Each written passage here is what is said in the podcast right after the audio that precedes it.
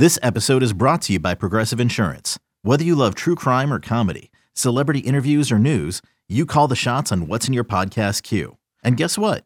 Now you can call them on your auto insurance too with the Name Your Price tool from Progressive. It works just the way it sounds. You tell Progressive how much you want to pay for car insurance, and they'll show you coverage options that fit your budget. Get your quote today at progressive.com to join the over 28 million drivers who trust Progressive. Progressive Casualty Insurance Company and Affiliates. Price and coverage match limited by state law. Welcome into the Autzen Audibles podcast. I'm Matt Bramer, Eric Skopil on the show as always on this Friday edition of the pod podcast. I don't think I ever said pod on the show, Eric. Uh, and you make you, you make fun of people who call it a pod. So yes, uh, yeah, I don't know what led to that. Uh, boy, boy, how the times have changed. We man. are going to push through that mistake. We are going to erase it from our memories. Uh, we are talking Oregon football on this Friday podcast and wrapping up our series that we've been doing the last couple of months, uh, looking at Oregon's position groups by what they did in 2020 and also looking into what we think could happen, what we see happening, the prospects of 2021. And we're wrapping it up with a look at Oregon's defensive backs. And Eric, this was a group I think going into the 2020 season around January, February, we were discussing that this unit was the best in the country. And they were bringing back Lenoir, Graham, Holland, Breeze, and then Verone McKinley, the third. Basically, oh, and Nick Pickett. I mean, they, they had more starters than like guys that would start on any other team in the conference than starting position. Uh, they were a completely loaded unit. There was a ton of high expectations, a lot of excitement about this group. And while no one blames them, and there's no negative vibe towards these guys, a couple of them opted out. Jevon Holland, Brady Breeze, Thomas Graham, when COVID hit and it became very clear that the 2020 football season would be far from normal. And those three guys said it was in their best interest, and it probably was for them to opt out and not play this season. Lenoir opted out and then originally and then came back on that and opted back in to join a, a unit that starting lineup featured Mykael Wright, Verone McKinley, Nick Pickett, Jamal Hill, and Deommodore Lenoir. And I think, Eric, we can safely say that that combination, those five guys were pretty darn good. The problem was Jamal Hill missed the game. McKinley, uh, McKinley, he was out for half of a game and then missed the other half of the next game because of a targeting call. I think Nick Pickett had the same thing. Um, we didn't see a ton of games strung together with this full unit intact. Yeah, we didn't. And I think the thing that's interesting in reflecting upon it is I, I don't know if we ever really saw. I don't want to say we don't ever saw this group play at the highest level because I thought they played pretty darn good against USC in that championship game. USC has incredible receivers. The quarterback play is really strong there. Um, I, I think certainly we certainly we saw some moments that were impressive, but for the most part, this is a group that in seven games was kind of a little underwhelming. And, and we, we should say we saw we saw I think some things to really build upon towards the end of the season with the way that obviously Mykael Wright was a first team all conference cornerback and Jamal Hill being I don't think he actually won the MVP for the conference championship game. Kayvon Thibodeaux won that, but as Thibodeaux said afterwards, it's like uh, Jamal Hill probably had a very good claim for it. He made a couple of interceptions in that game. He broke up some passes. He made some big hits. Um, he was certainly a player that came on late throughout the, you know, later on in the season. Um, I think it's a it's a group that probably the expectations were elevated because of who all was supposed to be back. And I think, as you, know, you mentioned the guys that opted out, I think we probably didn't really course correct enough once that took place to say, they're losing three NFL caliber players, or at least three players that think they're going to play in the NFL. I think Holland is a guarantee. I think Graham probably gets a shot. I don't know what Breeze's future looks like um, exactly, but like those three guys thought they could play in the NFL. That's how good those guys were. And I don't know if we really took that fully into account of how that was going to impact this group. So I think there were elevated expectations for this group that they were just going to be awesome. When the reality is they were basically replacing 60% of the starters um, and the three guys that left left like two months before the season started. So it's not like they had a full offseason to prepare for that sort of thing. So I think it was probably predictable that they were kind of up and down. And I'm not saying they were terrible. Um, you know, there were some games where they didn't play very well, certainly. Um, but there were some games right, that they were they really they came out and, and, and made some things difficult for opposing teams. Um, like I said, the USC game comes to mind. I think the California game comes to mind with the exception of like I think they had one or two passes all game of more than 20 yards to receivers. So there were certainly nice moments, but it was a group that I think like especially with the expectations that were set preseason and during spring of like this might be the best defensive back group in program history. Could this be the best secondary in the country? They didn't live up to that. They're not even close. And I think in part it's because of the turnover, and in part I think some of the guys just didn't play quite as well. And you mentioned Pickett missing some time. Um, you know, he, he missed some games and, and, and Jamal Hill missed some time and McKinley missed some time. And I think the thing that really stood out was the depth behind those guys was maybe a little bit disappointing in terms of some of the production we saw from guys like Jordan Happle, Steve Stephens, and, and Bennett Williams. I know Stephens got hurt, so he didn't finish the season, but like there were certainly th- opportunity for those guys to excel. And I think with the exception of maybe Williams towards the end of the season, and I know Happle made a really big play against UCLA right before the half ended – it might have been conference player, defensive player of the week that week. Um, I think overall you were pretty disappointed with the depth at that spot, and I think that we're going to segue in a second talking about looking at 2021. That remains, I think, a, an area of at least some concern. Jamal Hill, I think early on in the season, he had the, the responsibility of replacing uh, Jevon Holland. And honestly, it, it, felt like a year ahead of time. Like yeah, well, it, it, was good. Oregon's program knew that Jevon Holland's time at Oregon was very limited. He had it was highly unlikely he would be back for a fourth year. And it just felt like a natural progression of the 2020 season in a normal year being Holland's swan song while also at the same time getting Hill ready for a bigger role. And that obviously didn't happen. And I feel like maybe the first couple weeks of the season that Hill I don't know if struggling is the right word to use, but he had a learning curve. You know, he, he had some good moments. He had some average to good, you know, average okay moments. And then he had some poor moments. But then I think towards the tail end of that year in 2020, Hill really turned it around and finished really strong. I mean, his two interception performance against performance against USC was you know, and what I call the best performance of the year by an Oregon defensive back.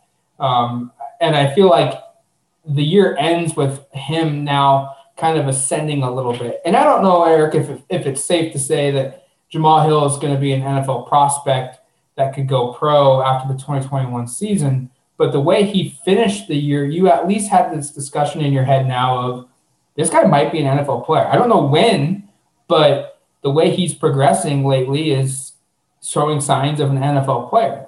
Um, DJ James is another young guy that was expected to have a huge role in 2021 and kind of got thrust into that action a little bit earlier in 2020.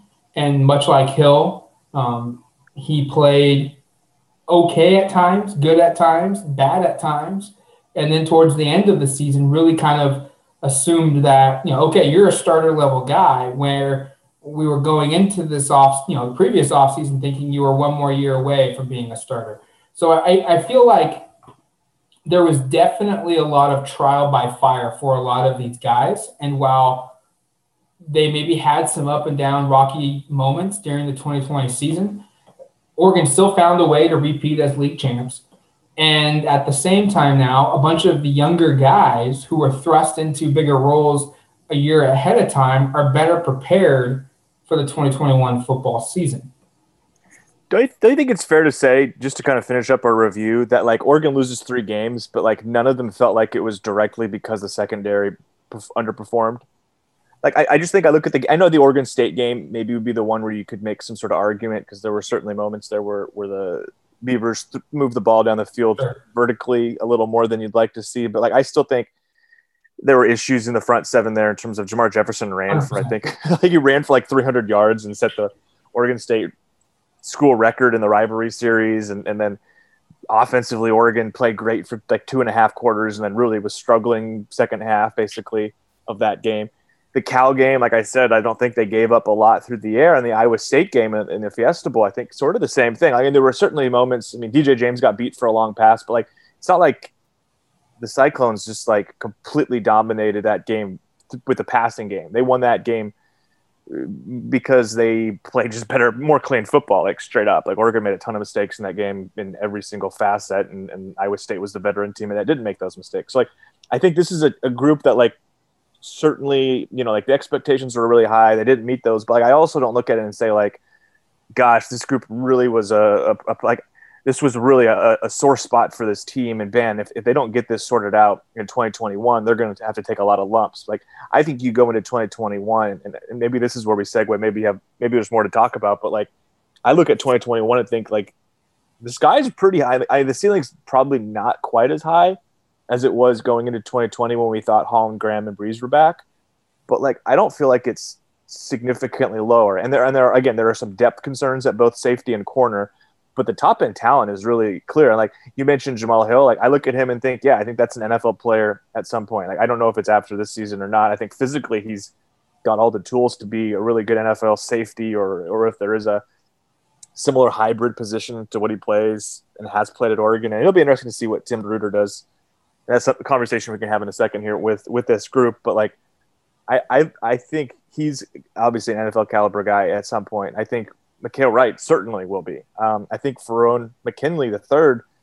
I don't know what his ceiling is because he's a little undersized to play safety, but like he's a guy who makes plays and he's reliable out there, and you trust him out there. So you got like those three guys are kind of I think what you, you're building around going forward in terms of the guys you feel really like very confident they're going to be high end caliber players. Like I think if I said all three of those guys are going to be at least honorable mention all conference this upcoming season. I don't think anyone's going to like shake their Right. head at that. And I think if you were to say they're all going to be first or second team, you'd probably be like, well, that would take the coaches to actually vote for Oregon players to happen, which I don't know if I expect, but like, but like those guys, I wouldn't be surprised if all three of those guys feel like all conference caliber guys by the end of the upcoming season. And I think that's what you're building around. I think that was maybe the big takeaway from 2020 is that McKinley kind of asserted himself as the leader of the group. Wright's clearly the most talented, and Hill is somebody who really seemed to ascend as a a really high end player for them going forward. We also didn't see a ton of five star Dontae Manning during the 2020 football season because of an injury. Basically Uh, none. Pardon? I said basically we saw none of them. Yeah, we didn't see any of them. We, he played in one game, Yeah. um, and I don't think it was a ton of snaps. Uh, I think it think might it have was the first been game second game of the year. Yeah, it was like special teams primarily. I don't even know how much he was on the field, to be honest. And so that that's kind of like I replacing Lenoir is going to be difficult. Pickett's um, experience and his production will be tough to replace, but in the grand scheme of things, Oregon has recruited well at both positions. Where, yes, did Pickett say he's coming back? I can't remember. No, Pickett's Pickett's not Pickett Pickett's gone. Yeah, Pickett's gone. That's right. I had a brain fart there for a second. Um, well, well, well, both of those guys are going to be extremely difficult to replace. I- don't look at it and think, "Oh boy, Oregon is in trouble." Like, Mykael Wright will elevate himself to to cornerback number one. DJ James has done a good job, and you feel confident that he's ready to be now your your number two corner. And then at safety, you know, it could be Verone, it could it could be Jordan Happle. Um, I think you feel pretty good about both of those guys, especially Verone. I think Happle um, was picked on maybe a little bit, Yeah. but I don't think, like you said, like there wasn't like a game where you're just like, boy, they just can't. You know, they're going at him every time, and they have no answer.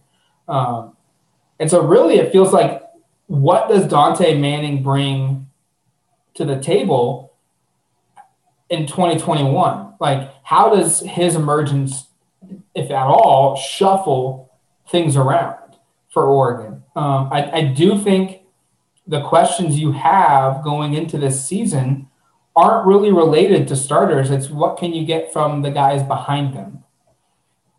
Just from a recruiting standpoint, here's a snapshot. I just put up a story on duckterritory.com on Thursday of um, the way these players stack up as recruits, and then, and then we can talk about Dontae because I think he fits into this. But like four of Oregon's eight best cornerback recruits are currently on the roster, and five of the best 10 safety recruits are currently on the roster.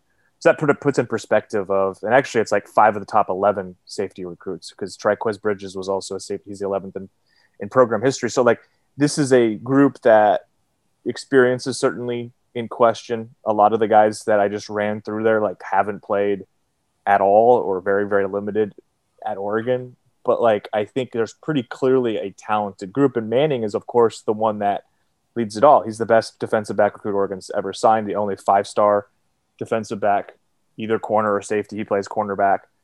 He, he's probably like kind of the wild card here, and I think it's. I think it's kind of like not only was he the we didn't see either Justin Flowe or Dontae Manning, who were two of the three five stars in that signing class, really play at all last year. But I feel like we heard more from coaches about Flowe. Like I actually, for, for being a five star recruit, and I just read through the accolades of like literally the best defensive back they've ever signed. I feel like there was not a ton of discussion around him um, throughout the season. It was kind of like he's hurt, and we didn't get a whole lot of updates on kind of what kind of a player he would be. But like, I, I think I'm hoping we get to see some spring practice to just see what he can do physically, because like it's like a six foot one guy who's got track speed and supposedly incredible agility. Um, so like, I, I will be very curious to see his role. And like we said a second ago, like there is now an open cornerback spot. Mm-hmm. And it's going to be, I think, really interesting to see now how that plays out. And, and not only is there an open cornerback spot, there's like literally no returning depth. Like Mykael Wright and DJ James are the only guys who return who've like really played at all at Oregon.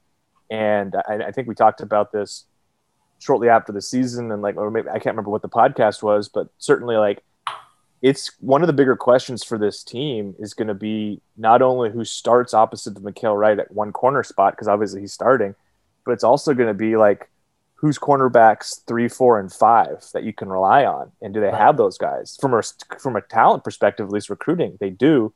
We just haven't seen it on the field yet. I lean to DJ James being the opening day starter opposite Wright. Probably. Uh, I, I feel like he's the proven commodity, uh, a guy that played. He he's played in 20 games in the last two years. He played in all seven last year in 2020, 13 uh, in 2019 season. So I mean, he's a guy that's got experience. 20 games. I mean, and, and you're going to be a sophomore again in in 2021. Uh, you take that every day. Um, and I also think like here tell me if I'm crazy on this one. DJ James isn't up to par. Okay. Mm-hmm. Is there a better opportunity that Oregon then slides Bennett Williams into safety and slides Verone McKinley III over to corner?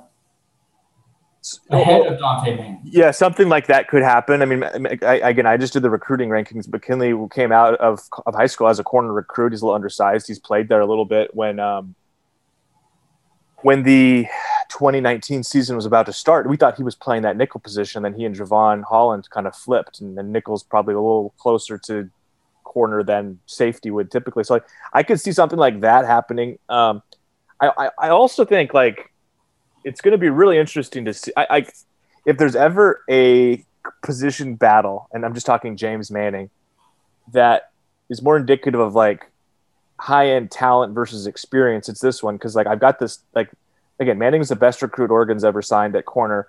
DJ James is the twentieth best, and that's not terrible.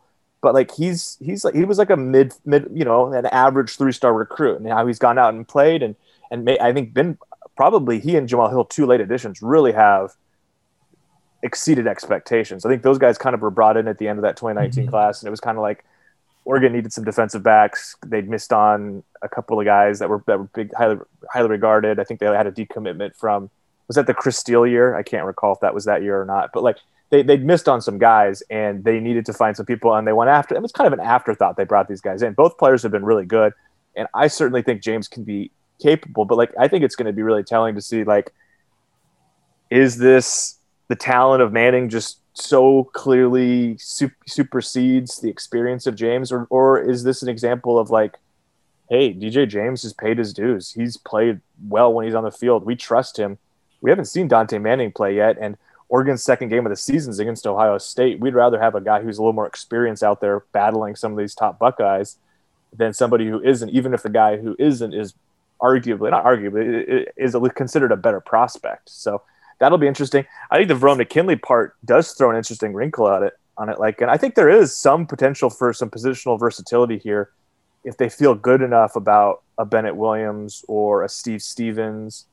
Um, or even maybe a Jamal Hill sliding over from nickel to. I, I think you could see some musical chairs here, and I think that actually gets to the part that's interesting. Is like, what exactly is Tim DeRuyter's base defense, and, and is it going to be similar enough where it's as simple as saying Jamal Hill plays the hybrid role, which I can't recall off the top of my head. I think it was I think the star position is like the stud position.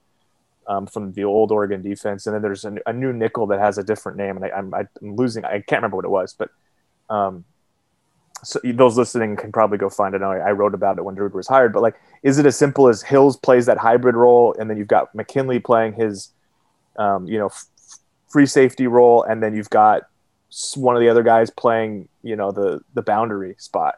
Is it as simple as that, and then you and you've got your corners, or is this a thing where we could see McKinley play the nickel, and maybe Hill's a better fit for one of the safety spots? And there is musical chairs from a couple spots, or and I think the thing you brought up is kind of interesting. Of like, could we see McKinley Verone McKinley be a full time corner. Um, we've seen highly regarded veteran defensive backs move spots later in their career. Think about Ugo Amadi um, not too long ago, and he did the inverse basically from from corner to playing safety. But like, I, I, I think it's a decent point to think like to suggest that if there is more concern at corner or safety or whatnot, I could see them moving some some guys around. And we should note they've already done a little bit of that with a guy like Bryan Addison, who is listed on the, the depth chart, I should say the roster, as a wide receiver slash cornerback. And I think it was pretty clear towards the end of the season he wasn't playing receiver anymore. Yes. And I think you can expect him to be kind of in this mix. And they list him as a corner. He's six five. Could he be somebody that fix you know? I don't even know exactly what his role is, but could he factor into this too? You also wonder. Oregon signed a bunch of guys yeah. in 2021 in the secondary.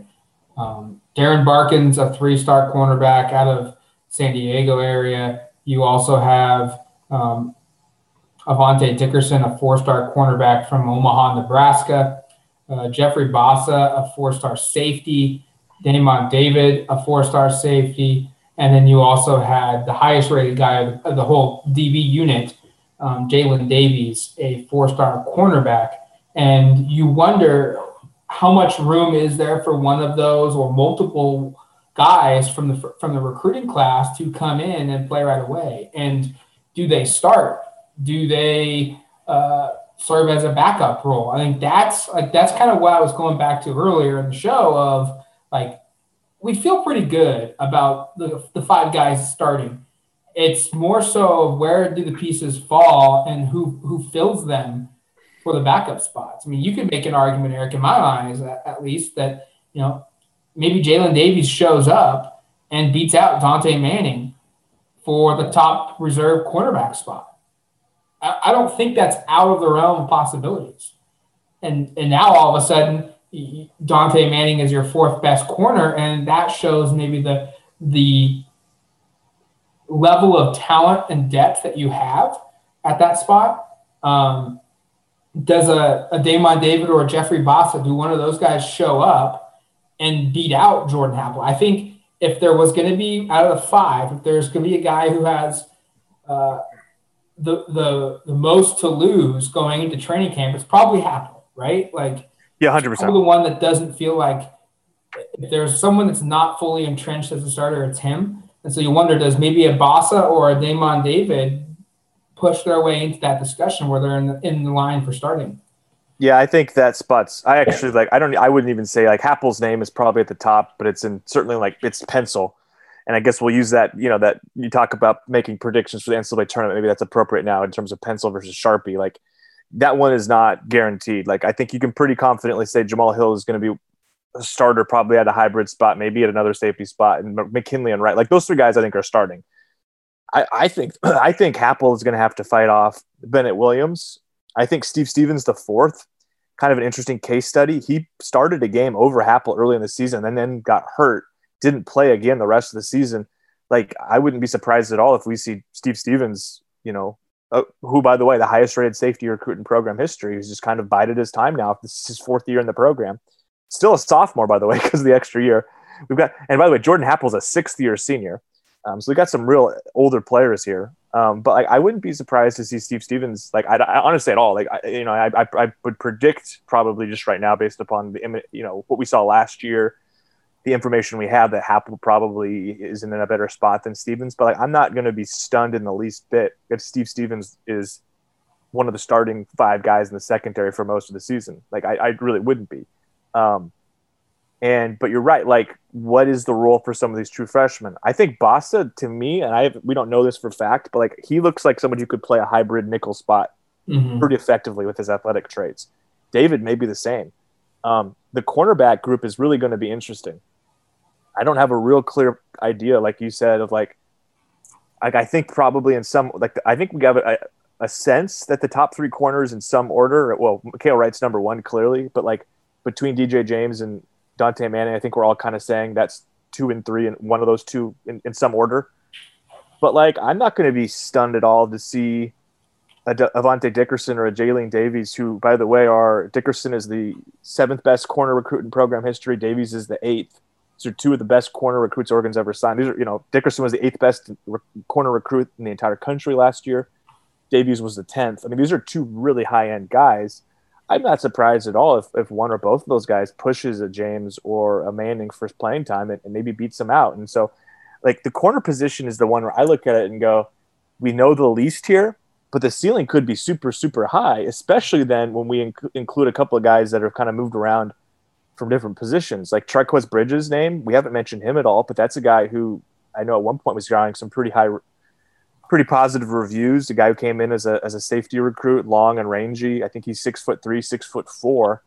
Um, I'm not going to be surprised if he's somebody that factors into this. And then Bryan Addison's name, I think, is a really intriguing one. I mean, we, uh, Oregon fans know this guy better than they know. I mean, he's played actual football, just not on this side of the football. You know, he he was a guy who played quite a bit at receiver in 2019. Um, 18 catches, made I think six starts, had 203 yards and a touchdown and then didn't play really at all last year on offense. So like he's a name to kind of watch too. So like I think the cornerback position group, but you're right. Like I feel I feel pretty good that the end result is going to be some really talented dudes playing, but I don't know if we have a very clear concept of like what that rotation's like at all. And probably other than quarterback, probably the position group that I feel like we know the least about in terms of like what how this is going to shake out. Like I really think Wright's entrenched as a starter, and then you kind of don't know what the rest of it looks like exactly at this moment, at least.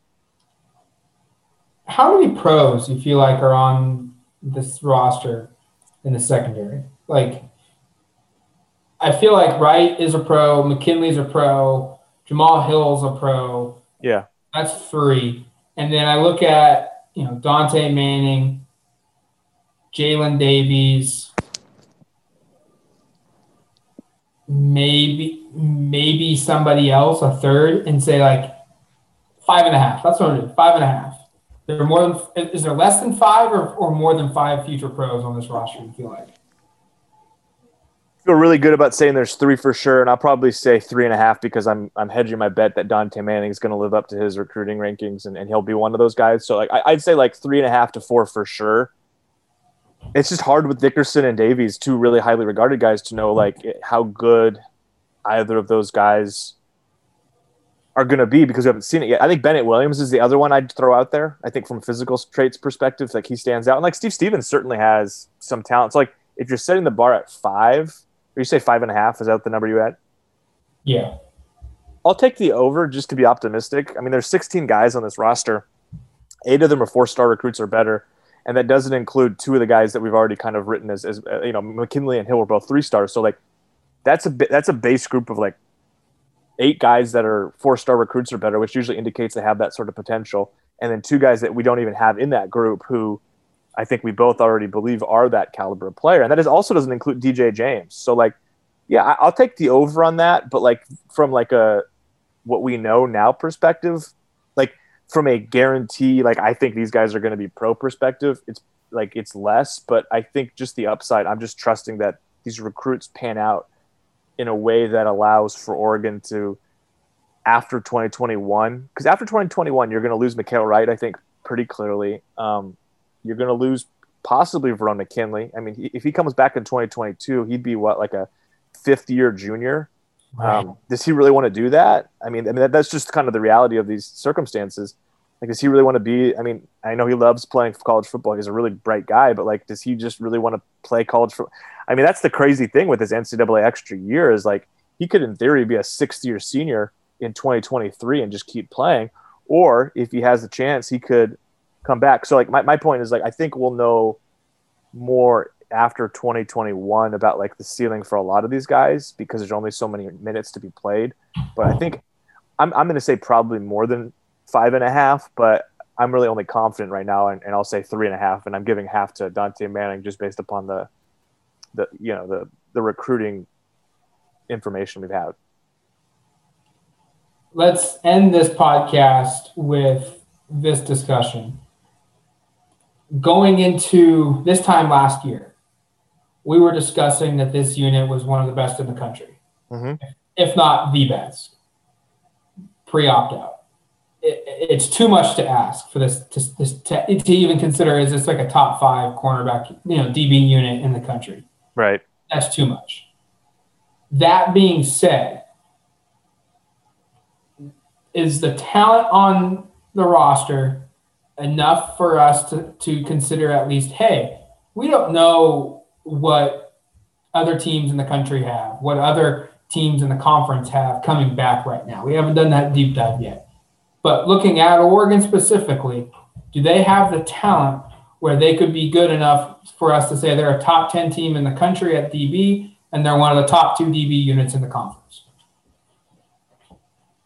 Yeah, I just think there's a. There, I think that's possible. I mean, I, I, could see us having that conversation at the end of the year, but it's going to take a lot of things panning out.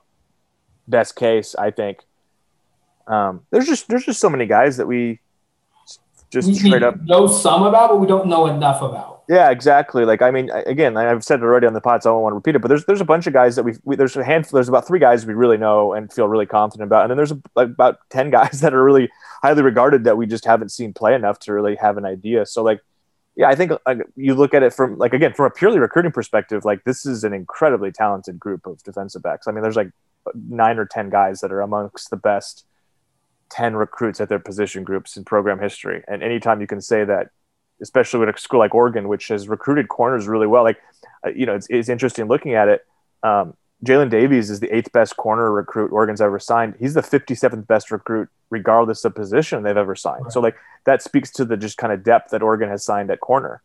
Um, you know, they've had eight guys that are basically in amongst their top 50 or so recruits they've ever signed.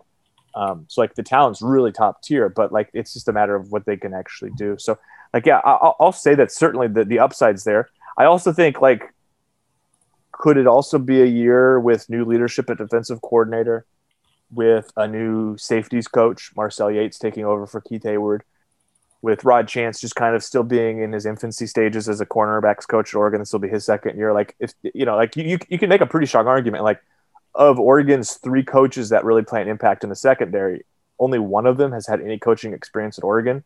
And so like you could make an argument that could slow things down the flip side is that you could also say these guys are, are, are all upgrades basically to what Oregon's had before, which I don't know if I, I am not going to like say that definitively. I don't like, I don't want people listening to say like, I think DeRuyter's better than Avalos and that Yates is better than Heyward for sure. But like, there's a possibility that transpires too. And this group really, really plays to its, you know, its, its highest potential.